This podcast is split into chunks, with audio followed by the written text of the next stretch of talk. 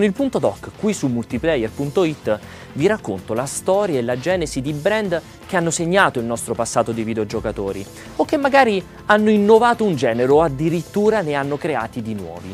Il protagonista di questa puntata è un franchise che probabilmente rientra in tutte e tre le categorie contemporaneamente. Sto parlando di Deus Ex, un titolo che ha saputo mescolare RPG, shooter e stealth in modo innovativo e incredibile per la sua epoca. Un franchise legato intimamente con il suo creatore, Warren Spector. Seguitemi in questa affascinante storia.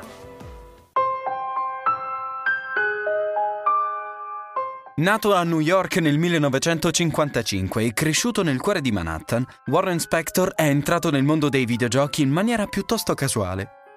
Fin dall'età di 13 anni desiderava infatti diventare un critico cinematografico e nei primi anni 80 la sua passione lo aveva portato ad ottenere un incarico come insegnante di cinema all'Università di Austin, in Texas. Ma nel 1983 le sue lezioni vennero cancellate e per pagare le bollette Spector si ritrovò a lavorare per Steve Jackson Games come redattore di una rivista dedicata ai giochi da tavolo, un altro dei suoi hobby giovanili. Da lì ai primi videogiochi di ruolo il passo fu breve. Nel 1989 Spector venne assunto da Origin Systems, la società che aveva dato vita ad una delle più famose serie di giochi di ruolo dell'epoca, Ultima. Dopo aver partecipato alla produzione di Ultima 6 The False Prophet e del simulatore spaziale Wing Commander, nel 1990 Warren iniziò a supervisionare Ultima Underworld The Stygian Abyss, uno spin-off realizzato da Blue Sky Productions, il team creato dal designer Paul Neurath. Con la sua innovativa visuale in prima persona posta all'interno di un mondo in tre dimensioni, il gioco riuscì a piazzare mezzo milione di copie nel suo primo anno di vendita. Visto che Underworld guadagnava popolarità mese dopo mese, un seguito fu inevitabile e Ultima Underworld 2 Labyrinth of Worlds venne pubblicato già nel gennaio del 1993, ad appena un anno di distanza dal suo predecessore. Nel frattempo, la collaborazione con Blue Sky e il team di Neurath, diventato Looking Glass Technologies dopo la fusione con Learn Research, si faceva sempre più fruttuosa e prolifica. Nacque così nel 1994 System Shock e fu un'altra rivoluzione per gli action in prima persona grazie all'introduzione di una importante dimensione narrativa, in un genere che con Doom aveva insegnato come si potesse benissimo fare a meno della trama in un videogioco. Nonostante gli apprezzamenti di critica e pubblico, però, le vendite non furono sufficienti a coprire le spese produttive e la situazione finanziaria di Looking Glass cominciò a farsi ogni giorno sempre più difficile. Lo studio riuscì comunque a pubblicare titoli del calibro di Terra Nova Strike Force Centauri, uno sparatutto tattico in prima persona dove si controllavano dei mech, e Thief The Dark Project, il primo capitolo della saga che ha reso gli action stealth popolari anche su PC. Sommerso dai debiti, alla fine lo studio fu costretto a dichiarare bancarotta il 24 maggio del 2000. Anche Warren Spector rimase invischiato nei problemi economici e quando la succursale texana di Looking Glass, di cui era stato messo a capo, venne chiusa, il designer si vide costretto ad iniziare una nuova avventura tra le fila di Electronic Arts. Quando però stava per firmare il contratto con il publisher, una telefonata improvvisa cambiò tutto e gli permise di realizzare quel sogno che da tempo custodiva in un cassetto. L'accordo del 1997 tra il nuovo studio di Warren Spector ed Electronic Arts avrebbe previsto la realizzazione di un nuovo gioco di ruolo dedicato alle serie di strategici in tempo reale Command and Conquer. Mancavano solo le firme di rito quando arrivò una chiamata da John Romero, il creatore di Doom e Wolfenstein 3D, che lo voleva a bordo per il suo nuovo studio, Ion Storm. Warren provò a spiegargli che aveva già preso un impegno con EA, ma Romero vinse ogni resistenza mettendo sul piatto un budget praticamente illimitato, nessuna restrizione creativa e un intero team al suo comando, nella sua città, per realizzare il gioco dei suoi sogni. Nacque così Ion Storm Austin e cominciò a prendere forma un vecchio concept del 1994. Dopo l'uscita di Ultima Underworld 2, Warren Spector aveva infatti sottoposto ad Origin il progetto Troubleshooter, un gioco d'azione in prima persona simile ad Underworld, ma ambientato nel mondo reale. Il titolo sarebbe dovuto essere un blockbuster capace di competere con i classici film d'azione come Die Hard, Passenger 57 Terrore ad alta quota e Trappola in alto mare. Un mix di realtà e teorie cospiratorie, insomma, una sorta di punto d'incontro tra i misteri di X-Files e le missioni al cardiopalma di James Bond. Origin all'epoca non era però interessata a stanziare i 500.000 dollari necessari per un'impresa così ad alto rischio, che nascondeva in sé anche molte incognite dal punto di vista tecnico. Spector non si arrese e tornò alla carica durante il suo periodo in Looking Glass, ma alla fine il progetto rinominato Junction Point venne cancellato per mancanza di fondi. Il nome sarebbe stato riutilizzato in seguito da Spector quando nel 2005 lasciò Ion Storm per fondare un nuovo studio, Junction Point, appunto. Nonostante i fallimenti precedenti, nel settembre 1997 il gioco dei sogni di Warren Spector era tornato alla ribalta e grazie a Romero poteva finalmente essere realizzato. Iniziò così l'era di Shooter Majestic Revelation, titolo provvisorio di quello che poi sarebbe diventato Deus Ex.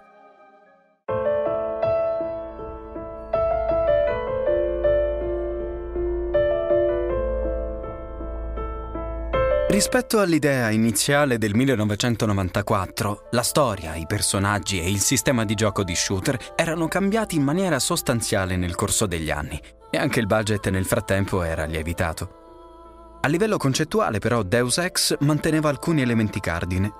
Su tutti spiccavano un sistema di scelte morali capace di indirizzare l'esperienza del giocatore e una commistione di generi mai vista prima, con elementi presi dai giochi di ruolo, dagli sparatutto e dai titoli stealth. Deus Ex era sulla carta l'unico gioco capace di dare al giocatore la libertà di mettere in pratica numerosi approcci senza soluzione di continuità. Anche la narrazione era molto curata per offrire un mondo di gioco credibile indipendentemente dalle scelte del giocatore, a cui veniva data anche la possibilità di esplorare numerose storie secondarie del tutto opzionali. A causa delle limitazioni imposte dal mondo reale, ben presto il team decise di ambientare Deus Ex nel 2052, in un futuro dove le teorie cospiratorie sull'Area 51 o l'assassinio di Kennedy si sarebbero rivelate reali e le corporazioni avrebbero ottenuto un potere maggiore dei governi stessi.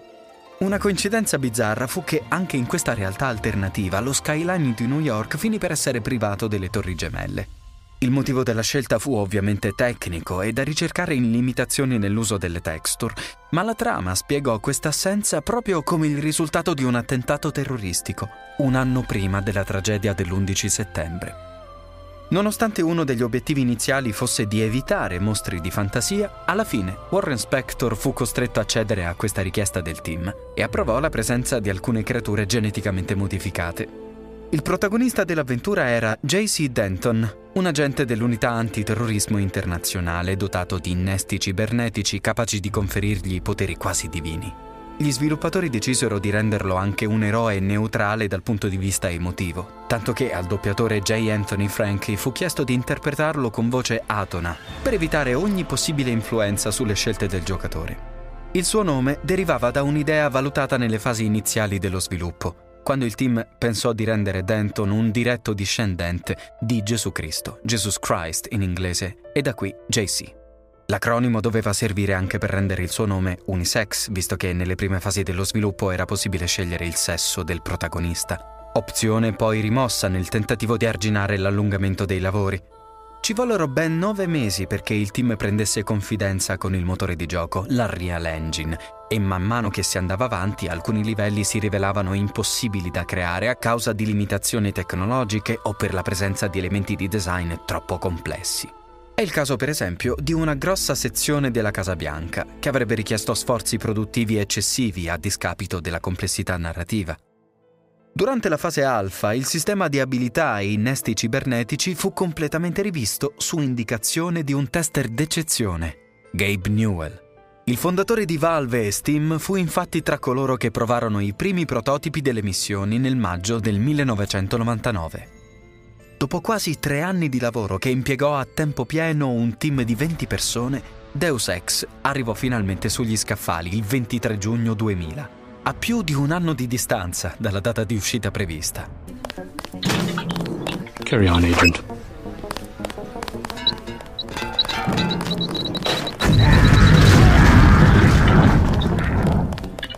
Jesus Christ, Denton. Il ritardo nell'uscita del gioco non fu dovuto soltanto a una previsione errata fin dal principio, ma anche e soprattutto a un grave errore di valutazione di Warren Spector che perse moltissimi mesi di sviluppo dividendo in due parti il suo team, mettendolo in competizione tra loro.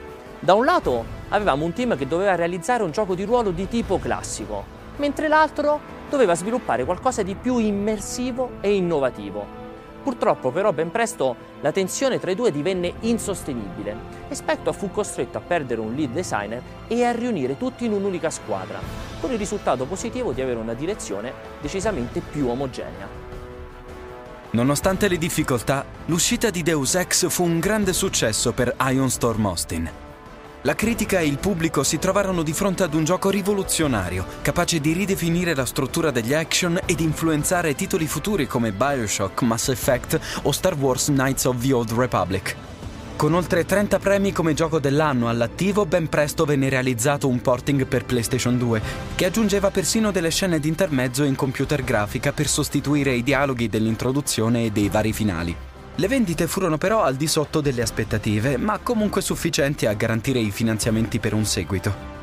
Con l'obiettivo di capitalizzare il momento positivo e raggiungere un maggior numero di persone, Deus Ex Invisible War arrivò così il 2 dicembre 2003 in contemporanea su PC e Xbox. La storia era ambientata vent'anni dopo il primo capitolo nel 2072, con il mondo in fase di ricostruzione in seguito ad una catastrofe. Il giocatore vestiva i panni del 25enne Alex D, un altro eroe dalla personalità volutamente poco marcata. Ancora una volta durante la fase produttiva una grande enfasi riguardava il complesso sistema di scelte offerto al giocatore, capace di cambiare gli eventi anche in base alla scelta iniziale del sesso del protagonista. Ma non tutto andò per il verso giusto. Lo sviluppo multipiattaforma causò numerose difficoltà tecnologiche e portò i ragazzi di Ion Storm a trascurare la versione PC in favore di quella Xbox, con una conseguente riduzione della grandezza dei livelli e della durata del gioco. Inoltre ancora una volta si vennero a creare tensioni a causa della competitività di qualche membro del team che sfociarono in alcune pessime scelte di design.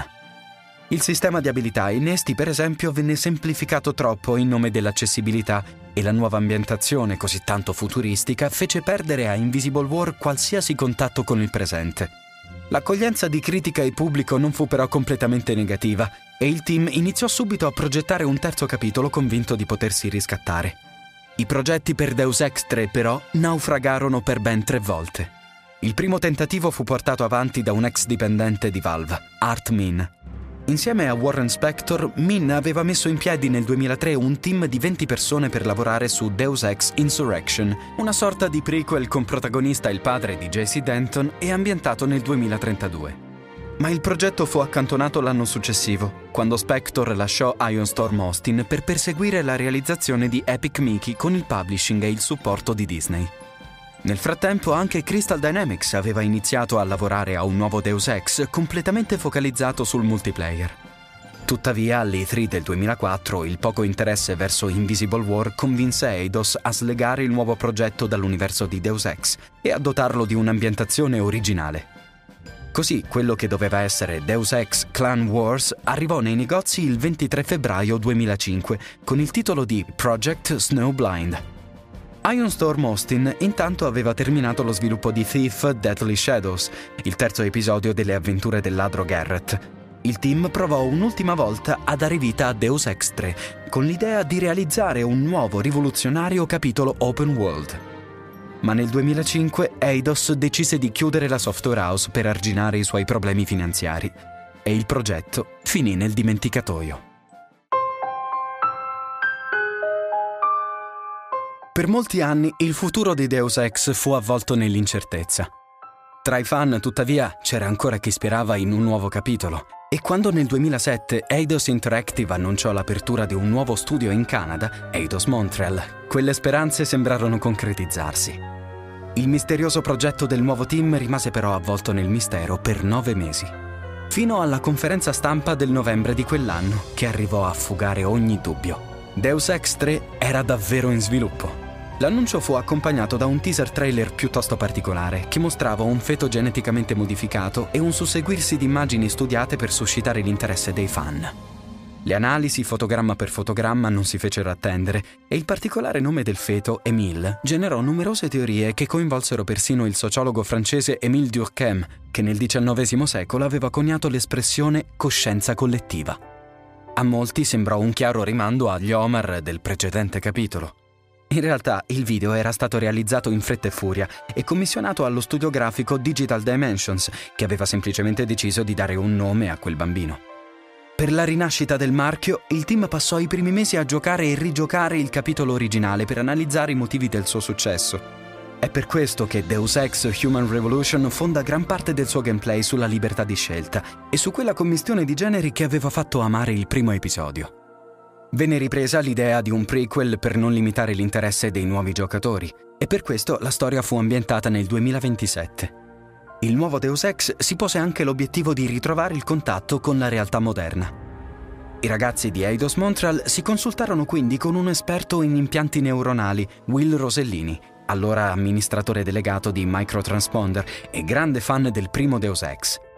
All'interno del gioco furono inseriti anche alcuni riferimenti a numerose pellicole di successo, una conversazione nel distretto di polizia di Detroit sui vecchi film di fantascienza degli anni Ottanta, per esempio, è un richiamo a Robocop, mentre uno dei computer dello stesso distretto appartiene a H. Ellison, un chiaro richiamo a Harlan Ellison, lo scrittore della storia su cui si basa il film Terminator di James Cameron. Per il nuovo protagonista Adam Jensen venne studiata una personalità più definita rispetto a quella dei suoi predecessori. Per questo l'interpretazione del doppiatore Elias Tufexis fu molto più emotiva di quelle viste in passato. Al giocatore rimaneva comunque un ruolo importante nel definire l'etica di questo ex membro della SWAT caduto in disgrazia. Il suo nome era poi un richiamo al primo uomo della Genesi, Adamo, un elemento che è stato spesso messo in relazione con l'originale idea della discendenza di J.C. Denton da Gesù, per giustificare le teorie su una loro presunta parentela genetica, tuttora non confermata. Le ambizioni del team di sviluppo erano altissime. Non solo i molteplici approcci avrebbero dovuto offrire una libertà ancora maggiore di quella vista nel primo Deus Ex, ma per mostrare le conseguenze delle proprie scelte e dell'alternanza tra stealth e lotte in campo aperto, furono introdotti degli spettacolari combattimenti contro i boss. Purtroppo la creazione di questi scontri iniziò troppo tardi rispetto alla tabella di marcia e una parte finì per essere affidata ad una compagnia esterna. Come se ciò non bastasse, anche l'intelligenza artificiale venne modificata all'ultimo momento. Il risultato fu così al di sotto delle aspettative e quello che sarebbe dovuto essere il fiore all'occhiello della produzione finì per diventare l'aspetto più frustrante e contestato. Nonostante tutto però, Deus Ex Human Revolution arrivò sugli scaffali nell'agosto del 2011 e fu accolto positivamente da critica e pubblico, tanto da vendere oltre 2 milioni di copie nei primi tre mesi. Nel frattempo il franchise era diventato a tutti gli effetti un prodotto transmediale. L'uscita del terzo capitolo venne accompagnata da una serie di fumetti omonima per espandere la storia di Human Revolution e da Deus Ex Icarus Effect, un romanzo ambientato poco prima del gioco. Nel 2013 l'edizione Director's Cut venne accompagnata da Deus Ex Fallen Angel, una breve storia in formato digitale su un personaggio secondario del gioco, Farida Malik, nello stesso anno arrivò anche uno spin-off per dispositivi mobile, Deus Ex The Fall, sviluppato in collaborazione con Enfusion e in seguito portato su PC. Un adattamento cinematografico a cura della casa di produzione CBS Films è stato infine annunciato nel 2012 con il titolo Deus Ex Human Defiance, ma al momento si sono perse le tracce della pellicola. Se si esclude ovviamente un simpatico pesce d'aprile di Eidos, che nel 2013 ha fatto credere a tutti che Human Defiance sarebbe stato un nuovo capitolo a 8 bit di Deus Ex. L'universo di Deus Ex è però tuttora in continua espansione. Nell'aprile del 2015 è stato infatti annunciato Deus Ex Mankind Divided, un nuovo capitolo ambientato due anni dopo i fatti di Human Revolution e con lo stesso protagonista, Adam Jensen. Sviluppato da Eidos Montreal a partire dal 2011, Mankind Divided era originariamente previsto per il febbraio del 2016, ma pochi mesi dopo l'annuncio ufficiale il team si è visto costretto a spostare l'uscita al 23 agosto 2016. Non è mancata neppure qualche polemica, scatenata dall'iniziativa Augment Your Pre-Order, Square Enix aveva infatti studiato un sistema di bonus progressivi per le prenotazioni che costringeva i giocatori a scegliere solo tra determinate ricompense che si sbloccavano all'aumentare del numero complessivo dei preordini. In seguito alle tante lamentele ricevute, il programma è stato chiuso e tutti i bonus sono stati inclusi in un'unica edizione speciale. A partire da febbraio, intanto, è stata pubblicata una seconda serie di fumetti ispirata al gioco, Deus Ex Universe Children's Crusade. Per un altro romanzo inedito, Deus Ex Blacklight, e per il nuovo spin-off per i dispositivi mobile Deus Ex Go, i fan hanno invece dovuto aspettare fino all'uscita del sequel sul mercato. Mankind Divided non ha purtroppo raggiunto lo stesso successo di Human Revolution. Nonostante sia più complesso, più rifinito e probabilmente anche meglio narrato, per una grossa fetta del pubblico e della critica manca di quella spinta innovativa che aveva stupito tutti all'uscita del remake. Sono però convinto che Eidos Montreal sia ben lontana dall'aver gettato la spugna e probabilmente tra qualche anno sarà pronta di nuovo a mostrarci il suo futuro distopico e complesso, che Adam Jensen o qualcuno al posto suo dovrà districare e risolvere.